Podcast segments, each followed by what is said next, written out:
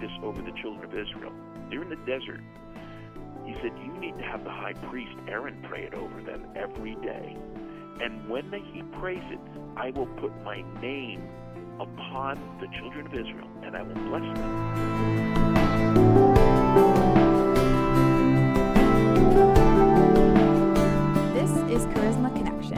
Charisma Podcast Network.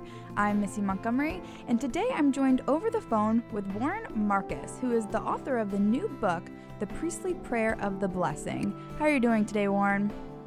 I'm doing great.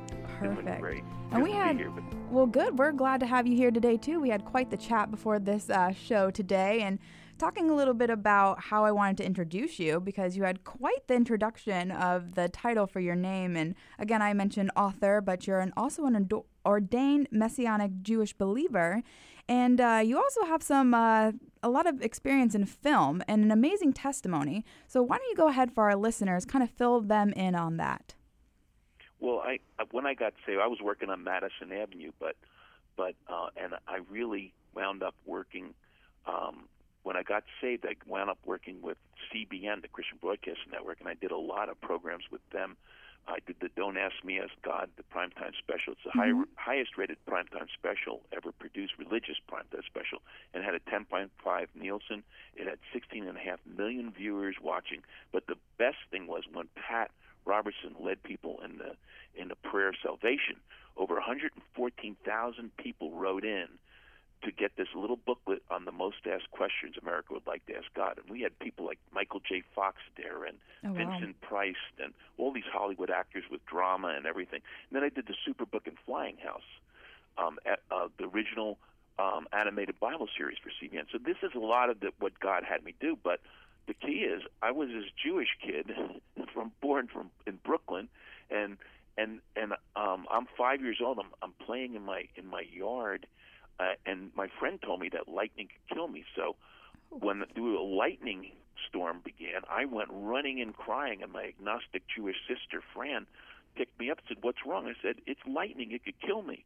And she says, Lightning won't hurt you. God will protect you. Mm-hmm. Now, I'm five years old, right? And she's saying, God? Who's God? I said to her. She says, You can't see him, but he lives in a place called heaven, yet he's everywhere around you. And I said, Well, is he in my room at night when it's dark? And she said, yes. So I got more frightened of the of this unseen entity named God than I was of the lightning.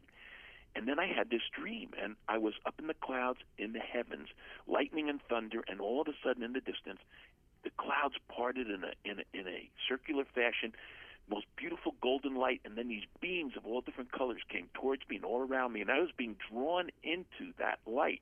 I didn't realize till later in life that that was the glory, the Shekinah glory of the Father. And I was being drawn in, and and then I heard a voice all around me and within me say, "Do not be afraid. I am your friend. I will never hurt you." And it was the most beautiful thing. I felt such peace and and and just the reality of the presence of God. I didn't want to wake up, and when I woke up, I tried to tell my mother about it. I said, "I saw God," and she goes, "What do you mean you saw God?" I said, "In my dream." She goes, "Oh, that's nice." and you know, it's just, but it put me on a search to want to know who is this God? Is this God real? So my mother took me to some movies. She took me to Ben to the first uh, Ten Commandments, and I'm eight years old, and I'm seeing this. All of a sudden, I'm seeing the Shekinah again. It's Moses is there, and the finger of God's writing the Ten Commandments, and I'm going, wow! And I could sense that same presence that I felt in my dream, and I'm going, wow, this is incredible. Moses and and Judah, Judah Ben Hur's Jewish, and I'm Jewish. So I went into the synagogue, and I'm going you know, I'm I'm I'm in the services, and then they have this thing where they have refreshments. I go back into the empty sanctuary, and I say, "Oh God of Israel, where are you? Show yourself to me. I want to see you like Moses did. I want to see the burning bush. I want to see the chair set on fire. You know, right? Exactly. But nothing, nothing happened. Then I saw Ben Hur, and when Ben Hur, of course, I was introduced to Jesus and the unseen face of Jesus. But I saw the miracles of Judah Ben Hur's mother being healed and sister being healed of leprosy as Jesus was dying on the cross and, and his blood was shed into the earth. So I said, Who's this man Jesus? And my mother said, Oh, it's just a story. Well, I found that he wasn't a story. I finally, at 21 years old, I, I said, God of Israel, if Jesus is the Messiah, if he's the Son of the living God, the only begotten Son, as the Christians say, is, is that I want him in my heart. I want him to be in me. I want him to be in my life. I can't do this anymore using drugs and doing this. Even though I was working on Madison Avenue producing TV commercials and all these different things, I was really saying, God, there's got to be more. And all of a sudden, I, pre- I sensed that same presence of God that I did in the dream as a little boy, in the movies that I saw. The presence came down. I began throwing out the marijuana. I, I wound up taking books off my shelf that didn't belong. I wound my whole life changed. Nobody preached anything to me. I just sensed the holiness of God. And so I was born again in 1974. I walked with God in in a powerful way. The intimacy, the whole thing of the born again movement was the intimacy with the person of Jesus, knowing Jesus as my Lord and Savior, but not just knowing about Him, knowing Him in an intimate way, sensing His presence, and then I walked for about a year or so, and I heard there's more. They said there's there's the Holy Spirit. Do you have a, a, a relationship with the Holy Spirit? And I said, well, yeah. Well, the Holy Spirit's in me yeah, but he could be upon you. There's there's the baptism of the Holy Spirit. And then all of a sudden I was introduced to the Holy Spirit. I just said, I just need you, Holy Spirit, come. And the Holy Spirit came into my life just like Jesus did in an intimate way. And I was be able to fellowship with the Holy Spirit. I'd worship Jesus. I'd I'd speak to the Holy Spirit. Holy Spirit, I need you. I need more.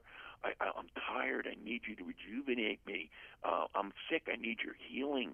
Jesus, heal me. Holy Spirit, I would talk to both.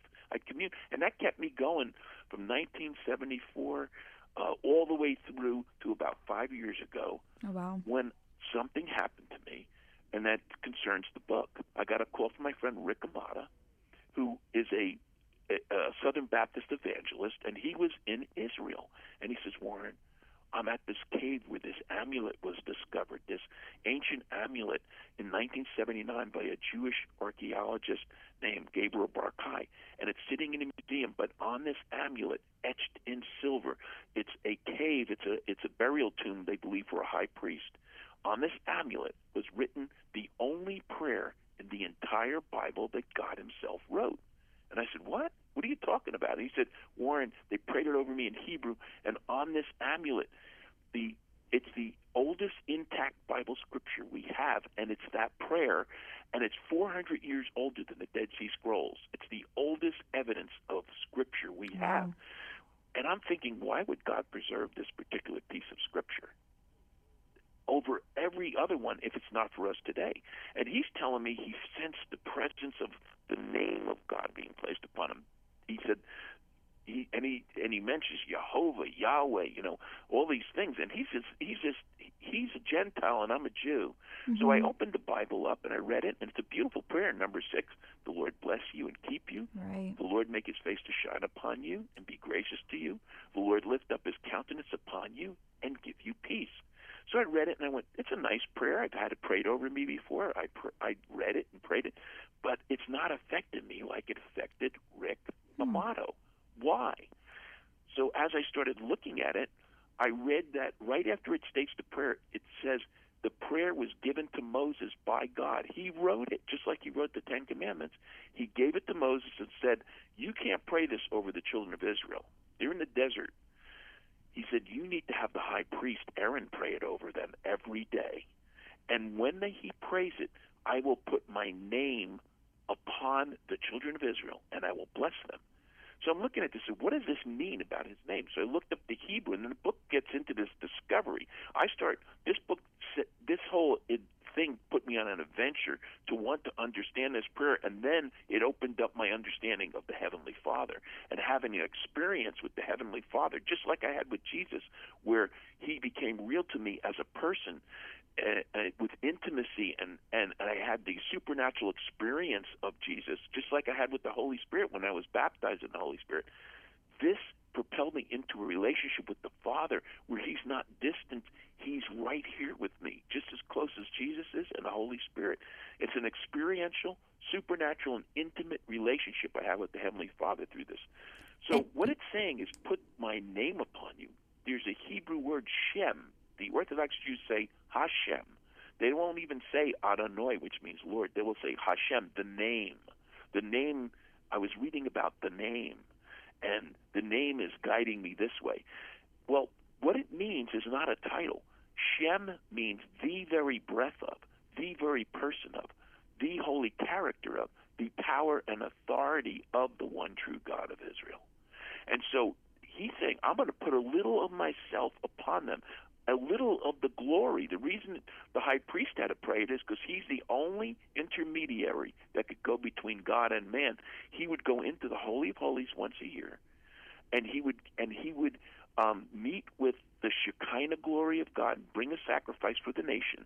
But it's almost like when he'd hold his hands out in the form of the shin, the Hebrew letters, there would be a shedding forth of the glory of the Father, the name of the Father being placed upon him. It's like he became real to them.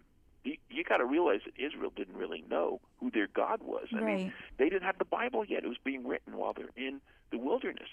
And so he had to introduce that himself to them.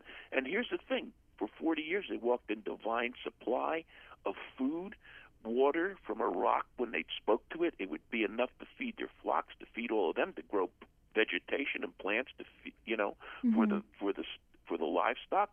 They they had um, it, it's amazing. They, not one sick or feeble among them in 40 years. Uh, they they had divine angelic protection from enemies, from predators hurting their flocks, and it, their shoes and clothes never wore out. Wow. Their heels never wore out for 40 years.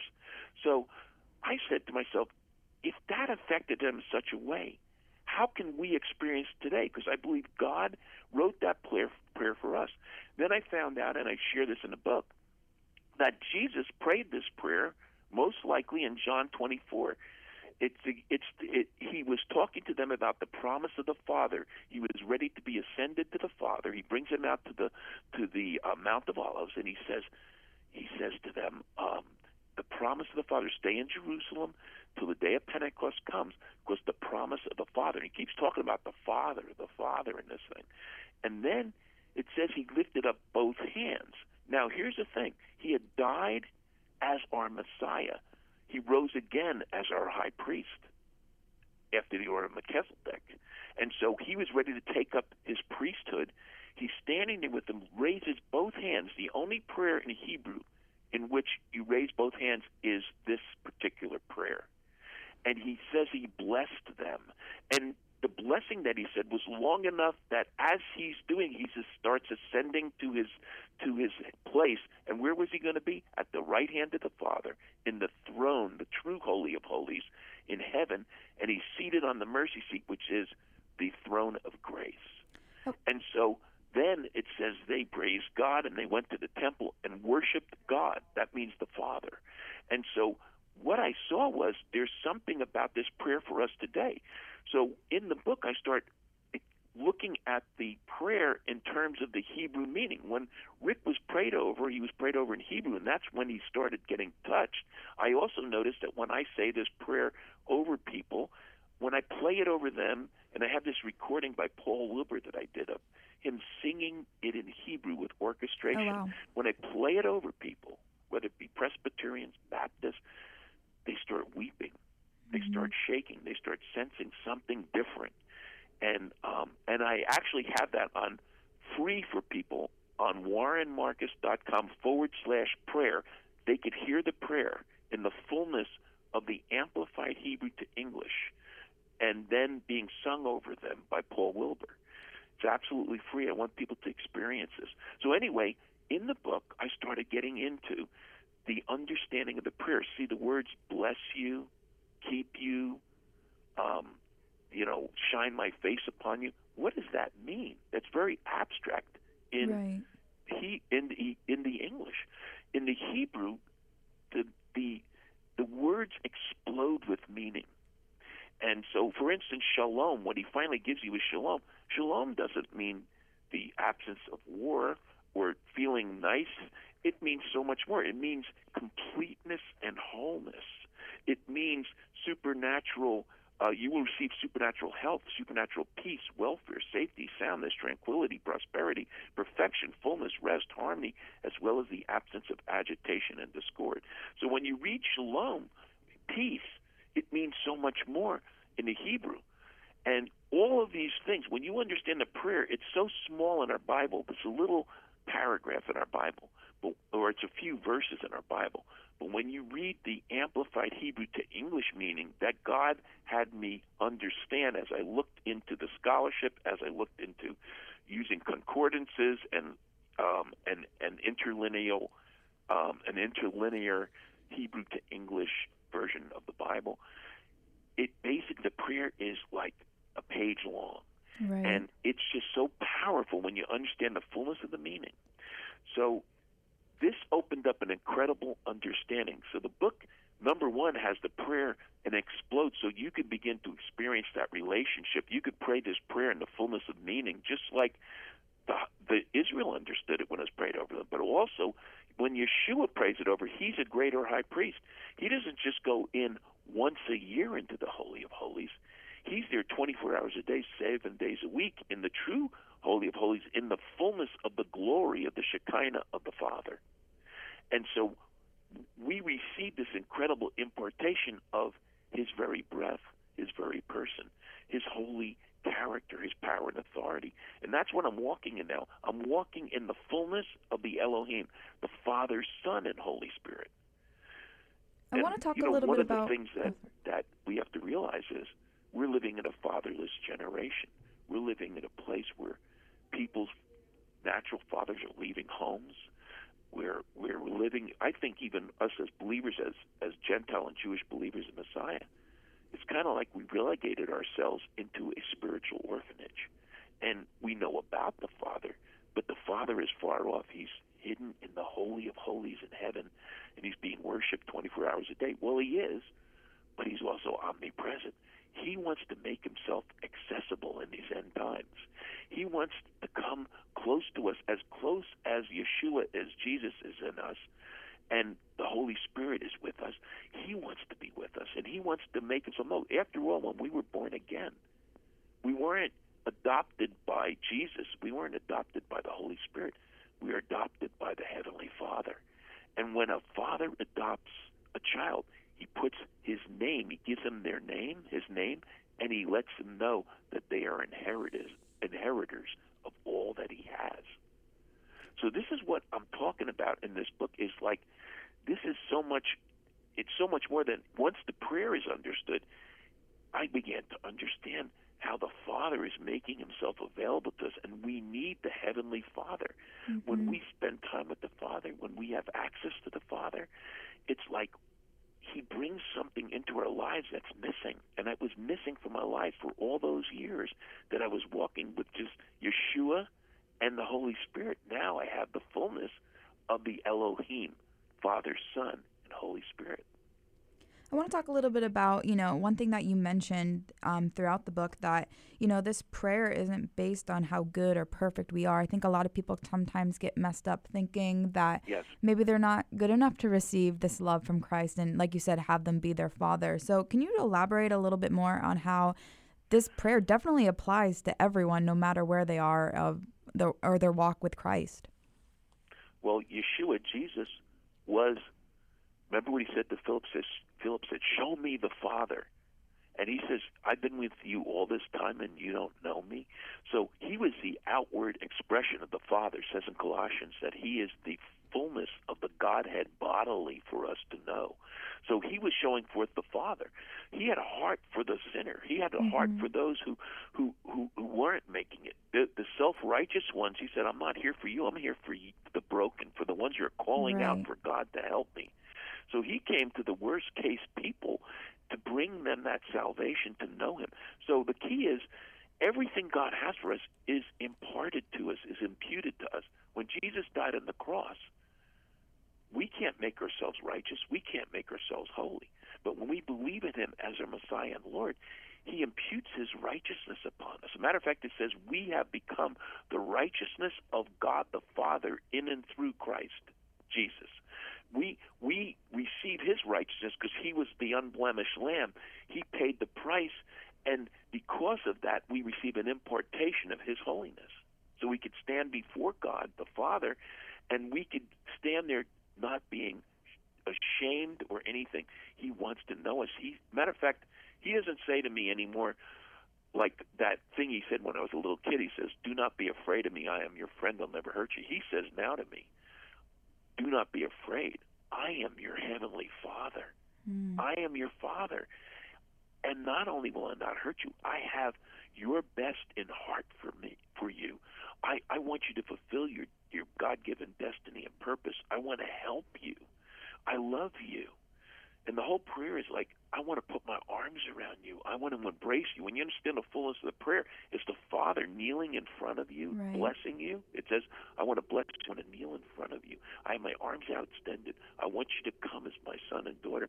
I want to love on you. I want to help you. I want to impart things to you. So everything is an importation. So when you spend time with the Holy Spirit, you receive an importation of the things that the Holy Spirit has to bring. It's not you being perfect. Matter of fact, you're saying, "I need you, God. I I can't survive without you. I have to live. I need you as much as the air that I have to breathe. I need you at, um, every moment of the day. I like the food I need to eat to stay alive, and the water I need to to drink. You are my food. You are my drink, and I need you so much. This is what wells up inside of you. And when the more you go to God, even if you're in trouble, even if you've blown it if you run towards God, it says in 1 John 1 and 9, He is faithful and just to forgive you if you confess your sin, and He will cleanse you, and it's like a new beginning. That's why I love to have short accounts with the Heavenly Father. So this is what it is. It's He wants to. He's calling out to every person, and you got to come through Jesus because Jesus said, "I am the way, the truth, and the life."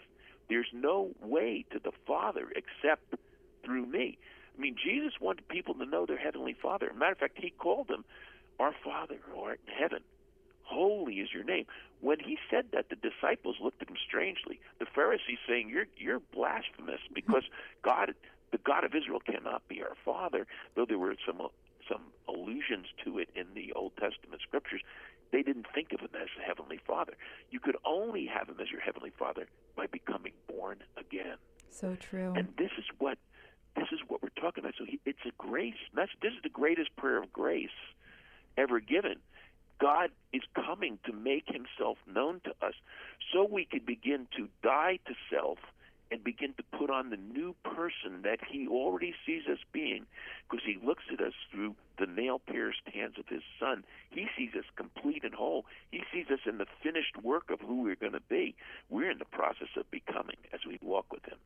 Now, Warren, for our listeners that, you know, have listening to this interview and just knowing that there's so much depth to this book and, you know, they want to get their hands on this book to kind of, you know, unravel it themselves. Um, the book, The Priestly Prayer of the Blessing, where can they pick up this book that is out now in stores? Well, they could get the book on Amazon. They could get the book at Barnes and Noble. Matter of fact, I went to Barnes and Noble, and there was the book sitting there. Oh, and awesome. Someone called me from Virginia Beach said, "I went to Barnes and Noble, and the book is out of stock. I had to order it from Barnes and Noble." Well, that's I also awesome. have it on my website, warrenmarcus.com, and I have a.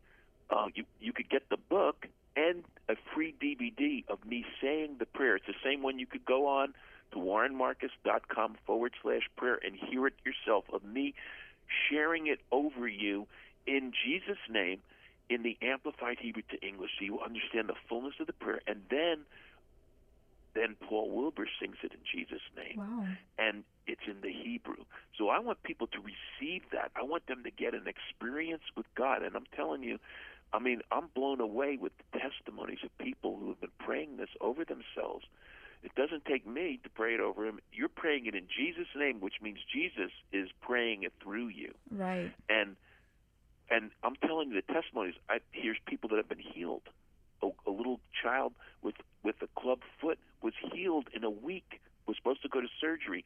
Um, financial miracles. This lady needed twenty thousand dollars, or they were going to foreclose on her home, and she pr- was praying the prayer. Someone walked up to her from her church, and says, "God told me to give you this." Was twenty thousand dollars.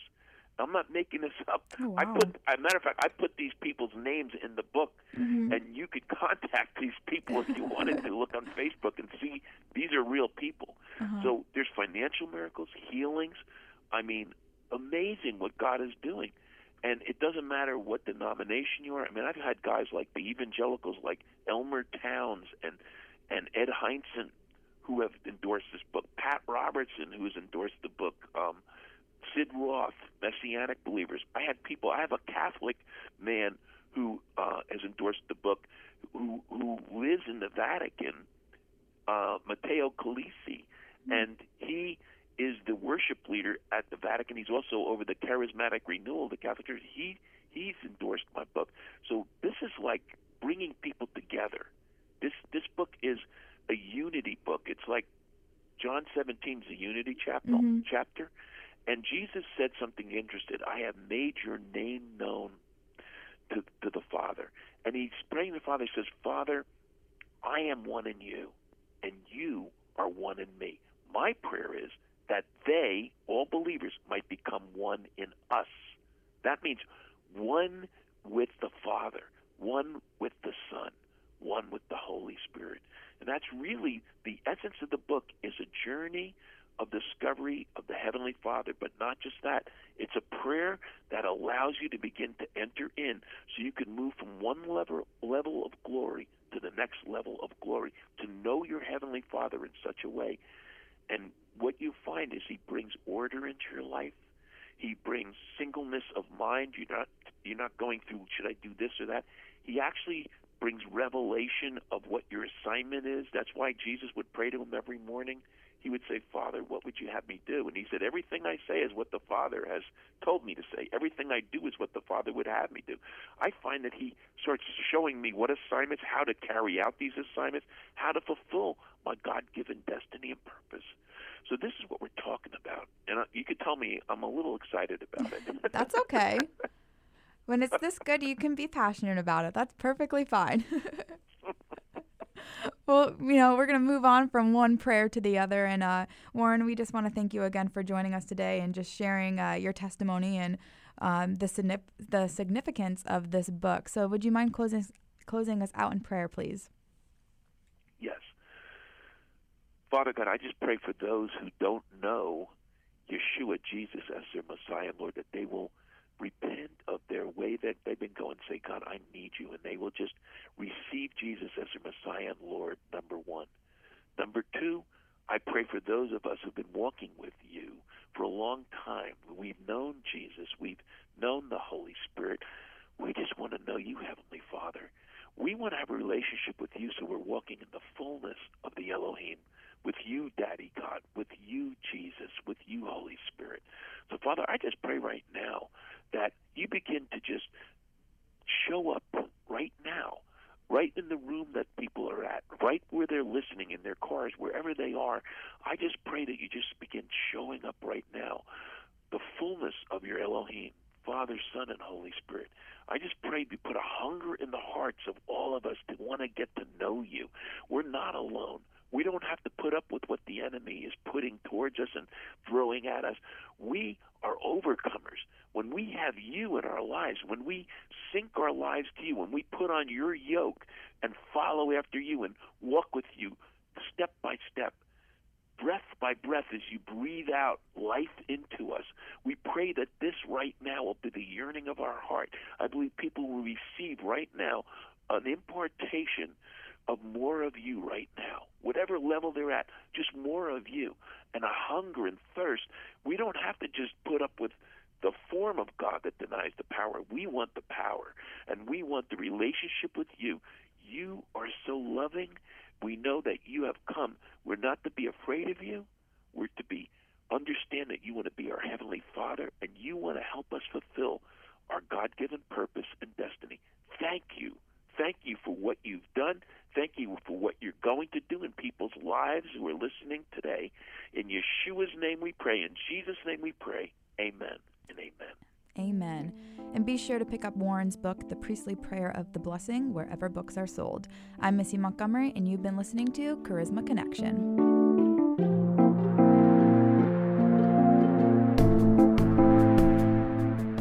This has been a production of the Charisma Podcast Network. Steve and Joy Strang are the founders and owners of CPN. Dr. Steve Greene is the executive producer of the Charisma Podcast Network.